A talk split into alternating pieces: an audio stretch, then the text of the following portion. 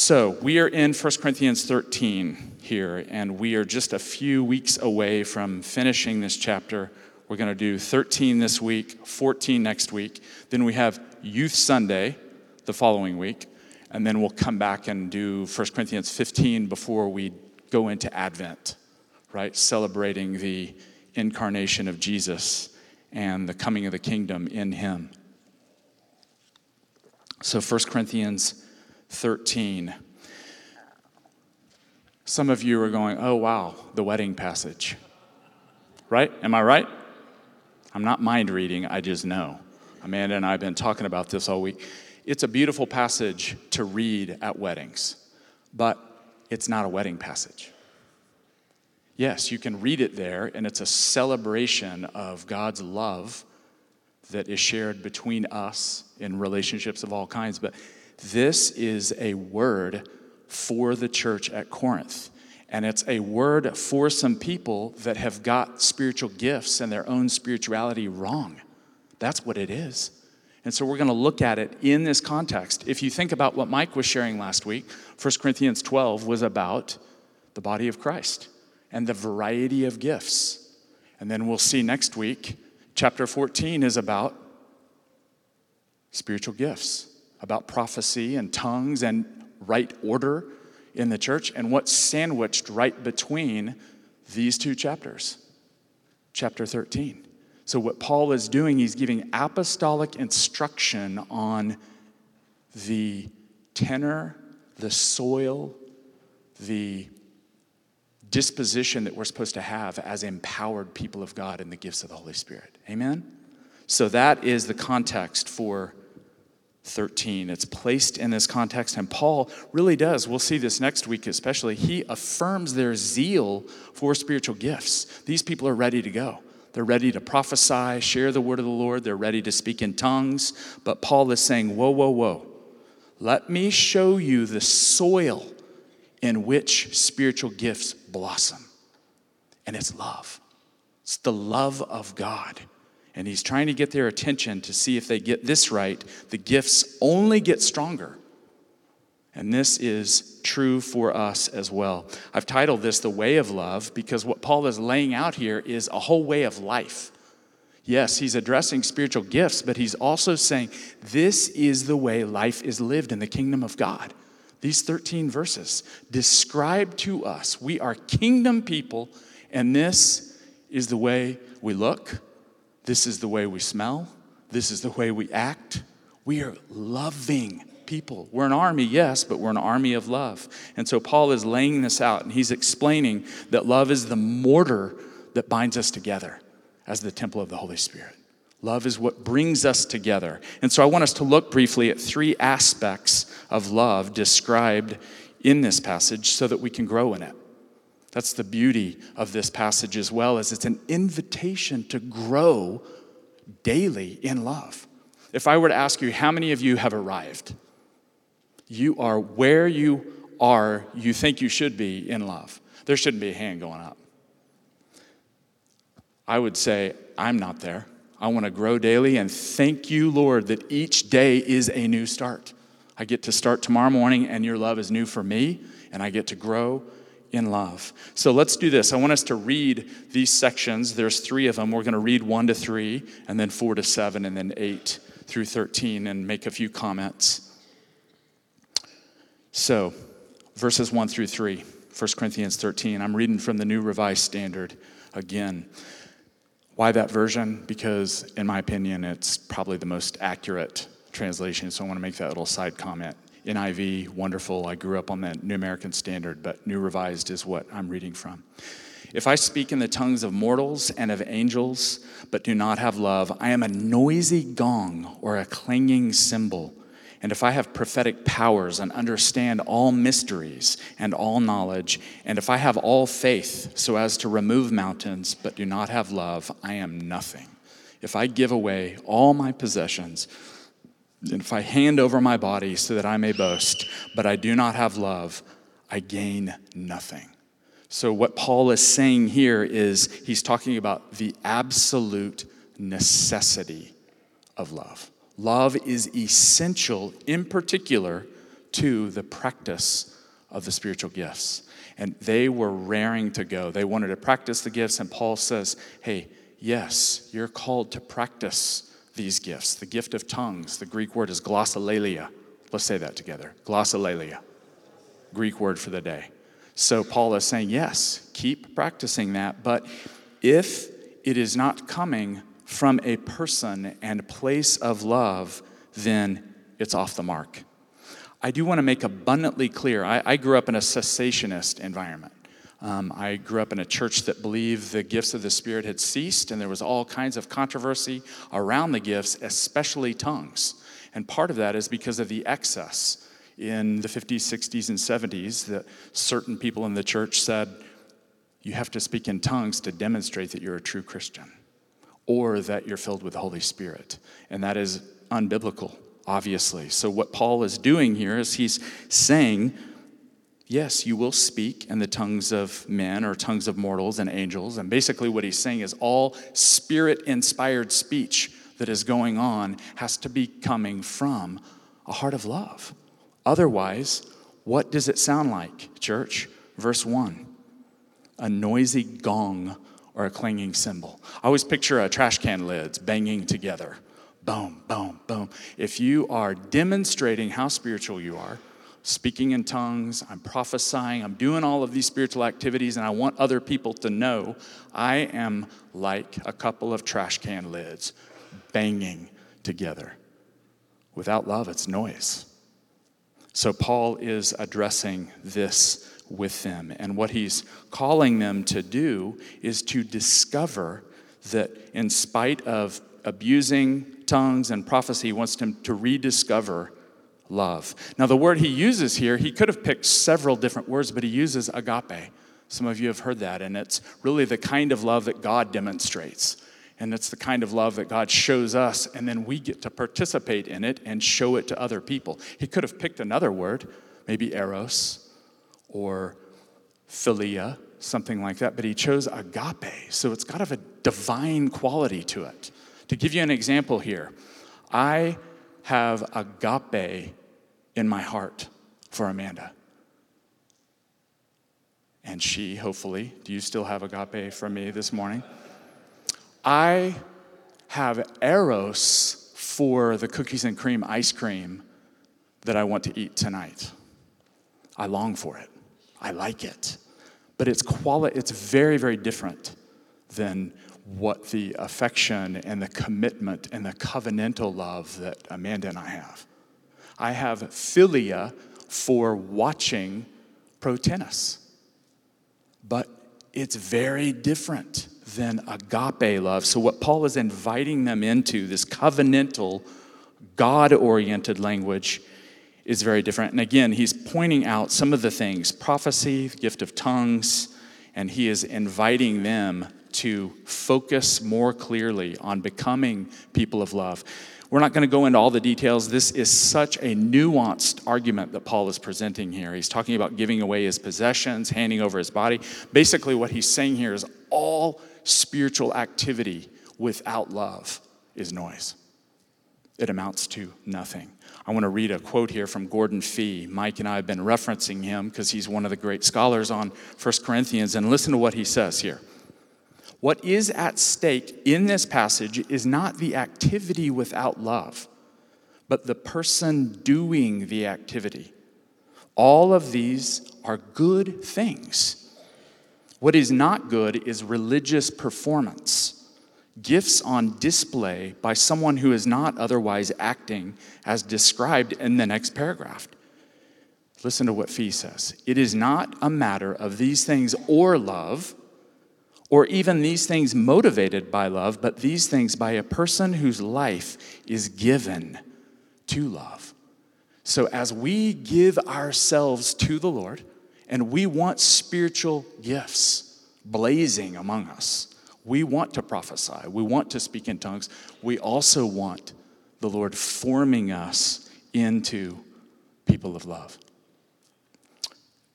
looking at this passage, I couldn't help but think of an old friend of mine who actually died this year, an old prophet named Paul Cain. Some of you are familiar with the ups and downs of Paul Cain's ministry. And his prophetic gift was stunning. And I had an opportunity to meet Paul and become his friend in 1992, and we were friends up to the day that he died. And his life testifies to what Paul is talking about here. Paul knew the secrets of people's hearts. It was much like uh, what you would see with Elijah or Elisha in the Old Testament. He would tune into conversations in the White House or at the UN, and he would bring the word of the Lord to world leaders on a consistent basis. And the Lord would whisper to him the secrets of people's hearts. And people were lined up. To his dying day, he had interaction with people all over the planet, including Netanyahu in Israel. So the Lord used this guy powerfully. I remember my first trip, I got to go to Singapore with him in 1992, and I had heard all about Paul and his prophetic gift, but now I got to see it firsthand. We were at a restaurant, we're sitting there with some friends, and Paul grabbed his side as our waitress came up. I said, Paul, what is going on? And he goes, She's got kidney trouble. And I said, Really? He lived like that. So, sure enough, we asked the waitress if she had kidney trouble, and her eyes were as big as saucers. And she said, How did you know? And Paul was able to minister to her. He lived in that realm, the Lord whispering things to him. You can imagine how burdensome that would be. On that same trip, friends, um, Paul was giving me some advice. I was in a, a relationship and I was getting Paul's uh, input, and he ended up sharing some really challenging things with me. So, what did I do? I went to my hotel room and cried.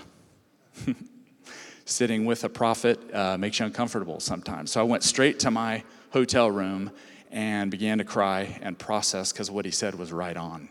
And I called my parents in the middle of the night. Called back in Oklahoma, said, I just had a conversation with Paul. He laid my heart open and hung the phone up. Instantly, when I put the phone in the cradle, my phone rang. The hotel phone, it was Paul. He had heard my conversation. And he relayed to me, he goes, I hope that your parents aren't mad at me. And he's like a little boy. He heard the whole conversation. And he said, Can you just make clear to them? I really, you know, I love them. I, he's very childlike. So I watched, friends, the prophetic gift operate firsthand, and I got to see it for almost 30 years. It's the real deal. The Lord spoke to him. Story after story, I could tell of these kinds of things. Why do I share that? For several reasons. One is I want us to have faith that God speaks, one, and that God will take people like that oftentimes to jolt and be like a lightning rod in the church. I still speak. And, but what, in pondering this passage and the life of Paul, love is what matters most. As profound as Paul's gift was, his life was hard. And part of it is because he wasn't embraced in a local church where he could experience what we're talking about right here day to day love, unimpressed love, wrapping arms around Paul and saying, You have a significant gift, but we love you as a person. And so, Paul and I, really over the last 15 years, would talk about this. And he finally found a local church in Santa Maria, his hometown in California, where he could belong, and they weren't impressed with him. And he was just an ordinary, broken guy and they're the ones that took care of him in his last 15 years. But the key lesson is no matter how profound the spiritual gift is, love is always most important. Do you agree? So I want us to think about that. We want to, as Paul says in 1 Corinthians, 1 Corinthians 14, strive, seek to grow in the power of the Holy Spirit and have the gifts displaying the glory of God. As Mike said last week, the gifts always say, Jesus is Lord. So the gift of prophecy should announce Jesus is Lord. He's King. He's here. He saves. All of the gifts announce those things. In the end, love is most important. A second thing, verses four through seven. Let's look at these quickly here. Paul says about love, this ongoing meditation the love of God. And what I want you to think about here, you could insert God or the name of Jesus in a passage like this. It's really a meditation on the character of God, who God is, how Christ embodies the character of God. So listen to this love is patient, love is kind, love is not envious or boastful or arrogant or rude. Love does not insist on its own way, it is not irritable or resentful. Love does not rejoice in wrongdoing, but rejoices in the truth. Love bears all things, believes all things, hopes all things, endures all things. So, what Paul is doing here, he makes two positive statements describing love. Then he makes eight negative statements, what it's not, and then he makes four more positive statements. So he is hammering away with 14 statements about God's love. What's interesting, do you see the name of God or Christ mentioned here?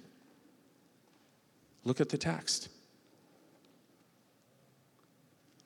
Theologians and commentators have marveled over this. Why isn't he mentioning God or Christ or Spirit? We're not sure, but I wonder if perhaps Paul is saying to the church at Corinth and to us, as you absorb the love of God, you become a living picture of this in your life you become like an icon or an illustration of the love of God. And so Paul's inviting them to step into these 14 statements. I only want to comment on two. Can we do that? No way we would look at all 14 of these, but I want to look at two of them in these verses. And one is when Paul says, Love does not insist on its own way, it is not self seeking. So I want us to think about today and this week and the coming weeks and the coming months. What can we do in practical ways to put someone else before us? Some of you are saying, I do that all the time, 24 7. I live completely selflessly. Right? Divine sarcasm there. I'm inviting you in a very practical way, informed by this text. Try it this next week. Lord, I want to put this person before me, even if it hurts, even if it's costly. I'm going to give preference to them. I'm going to eat where they want to eat. I'm going to do what they want to do. I'm going to let them go first. I'm going to take the smaller slice of pizza, whatever it is. Start putting someone before you as often as you can. And what do you think happens as you do that? The love of God begins to course through you. I wish I were better at this. Second thing here, I want us to look at love does not rejoice in wrongdoing, and the text is getting at it does not keep a record of wrongs. This is Paul saying that love does not keep a scorecard. Hmm, she did this note taken. When it comes time to get her back, I'm going to not forget that. Ah, he just said that hurtful thing to me. Put that on your card, put it back in my pocket. Paul is saying love takes that little card and rips it up. Forgive. Is that difficult work? Yes. I have several scorecards in my pockets right now, friends that I'm saying, Lord, help me. Please take those scorecards out and shred them. I need your help. Help me, Jesus. Help me, Jesus. So, Paul is meditating on the nature of love here and inviting people into the love of God. I thought of my grandma Marion the whole time I read this passage. This was her favorite passage. She died a few years ago, almost 100 years old. And those of us who knew Grandma Marion Bingaman can hold their finger up like this. Kathleen Blue is doing it.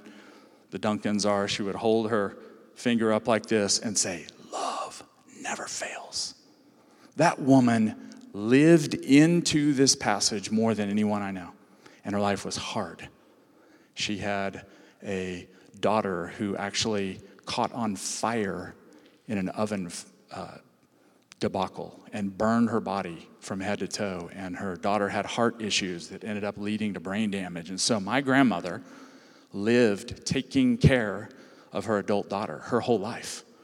And this woman knew the nature of love.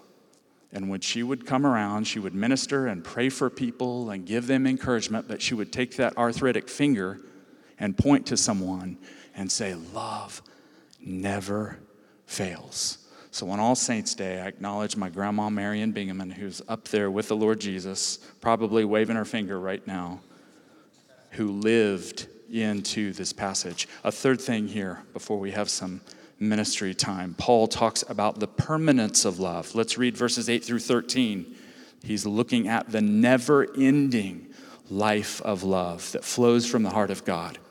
Paul says this Love never ends, but as for prophecies, they will come to an end. As for tongues, they will cease. As for knowledge, it will come to an end. For we know only in part, and we prophesy only in part. But when the complete comes, the partial will come to an end. When I was a child, I spoke like a child, I thought like a child, I reasoned like a child. When I became an adult, I put an end to childish ways. For now we see in a mirror dimly, but then we will see face to face. Now I know only in part, then I will know fully, even as I have been fully known. And now faith, hope, and love abide. These three, and the greatest of these is love. So Paul's talking about the permanence of love in these verses here. And again, the problem he's addressing is the church thinks that they've arrived.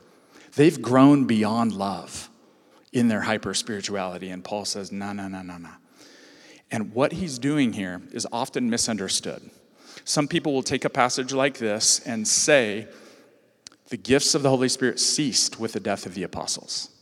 And so we've moved from the childish things of the gifts to the more mature things of love. Fundamental misreading of this passage, completely. If you go back and read the first 500 years of interpretation on this passage, the early church fathers, none of them say that. None of them. What Paul is saying here, and stick with me on this, what Paul is saying here, he's talking about now and then. Paul is saying now is the time for the spiritual gifts to operate, for us to take our little flashlights and shine them on the path of life and onto other people and onto ourselves. It's called the spiritual gifts. And they will operate until when? What does the text say here? What do you think that is? The complete it is the second coming of Christ. When completion comes to the kingdom, the kingdom is fully consummated and all things are made new. That is what he's talking about. So, in the meantime, we have our flashlights, but the day is coming, as the text says, when the sun will rise in all of its fullness and we won't need our flashlights anymore. That's what Paul is saying here. So, it's about now, the, this era, this age, and the age to come that will be initiated with the second coming of our Lord. Powerful passage. And when it's read that way, it shows all kinds of new light and revelation. I put an image up here because I think oftentimes I look at a passage like this and I say, Amanda, tell me what needs to be addressed in a passage like this. So we were talking about, can you put the image up of those ancient mirrors? And what Paul is getting at here is he's saying that now, when the gifts are active, tongues, revealing a bit of who God is, prophecy, revealing the heart of God, it is like looking in an ancient mirror may be difficult to see, but on the lower left there is this bronze mirror. And that was actually predating Christ about 100 years. But they would take a piece of bronze and they would sand it and then they would buff it and buff it and put oil on it and buff it. And you would actually have a decent reflection of your face, probably, so you could fix your hair and do different things. And on the right there, it's difficult to see, that's a, another ancient mirror it's a piece of volcanic rock that they, and you can see, do you see faintly in there? What do you see? Some of you are going, I can't see anything. I need to go to Tyler Glaze and get my eyes checked. What, what do you see there? Yeah, a faint image of this woman's face who's holding it. So, what Paul is saying in this age, now, the church age, until Christ comes, we see in a mirror dimly. Thank God for that image. Thank God for the flashlights to see. But the day is coming when Paul says, verse 12, what's he say? This is staggering. Now we see in a mirror, but then we'll see face to face. It's almost blasphemous. Wait, does your, does your text say face to face too? We got someone with the NIV in here? Face to face, right? NASB, face to face. So, what Paul is doing as a good Jewish leader, he's referencing Numbers 12, where the Lord would talk to Moses face to face.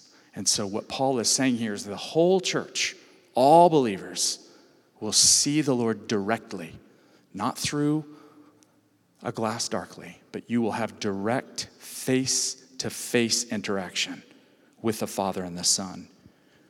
1 John 3 says this 1 John 3 2 to 3. Beloved, we are God's children now. What we will be has not yet been revealed. What we do know is this when he is revealed, we will be like him, for we will see him as he is. And all who have this hope in themselves, they purify themselves just as he is pure. So Paul is telling the church gaze upon the glory of God in the face of Jesus now. Go as deep as you possibly can in this. Look into that mirror. Contemplate him. But the day is coming when you'll see him face to face and you'll be transformed into his image. It's what we look forward to. This week I was thinking about uh, a story that I had heard years ago about uh, an old prophet. And this prophet had all kinds of unusual experiences, but one time he had a vision, and in this vision, he was allowed to see what it might be like in the age to come. And he watched people who were lining up to stand before the Lord and see him as he is.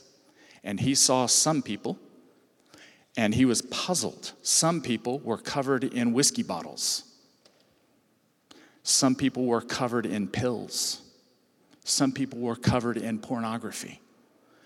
And he was puzzling. He was like, What is happening? And he knew in this moment, these people are taking with them what they loved most into the age to come. And he was depressed as he was watching this happen. And then he saw this woman, and she was going to meet the Lord, and she was surrounded by a hundred angels singing gloriously, and she was dancing. And he said, This woman is very different than that whole line of other people I'm seeing. And when she stood before the Lord, the Lord asked her, Did you learn to love? And she threw her hands up and said, Yes, Lord, I learned to love. And this old prophet was bawling his eyes out as he saw this. And the Lord turned to him and said, Have you learned to love? And so I think this text is an invitation to that, to you, to me. Are we learning to love? That's what the Lord's going to ask us. Not, hey, how was your prophetic gift? You're going to stand before the Lord.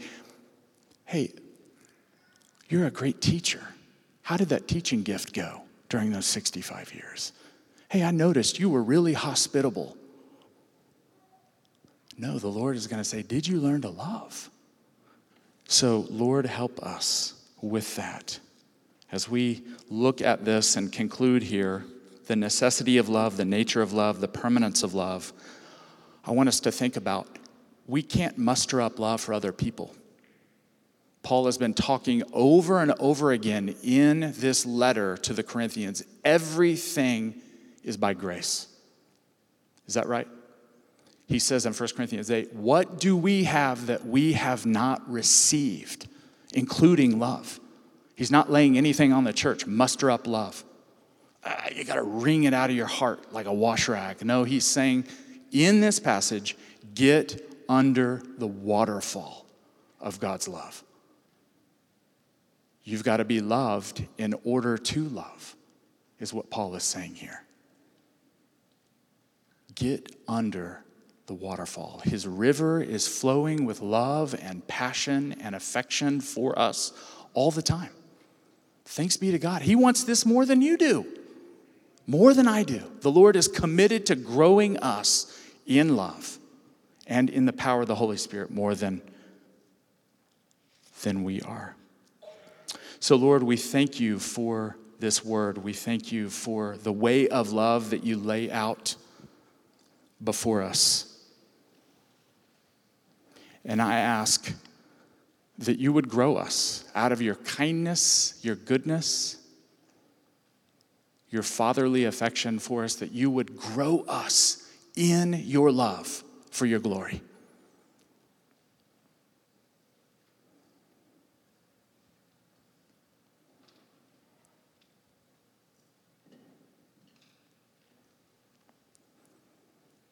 Why don't we stand?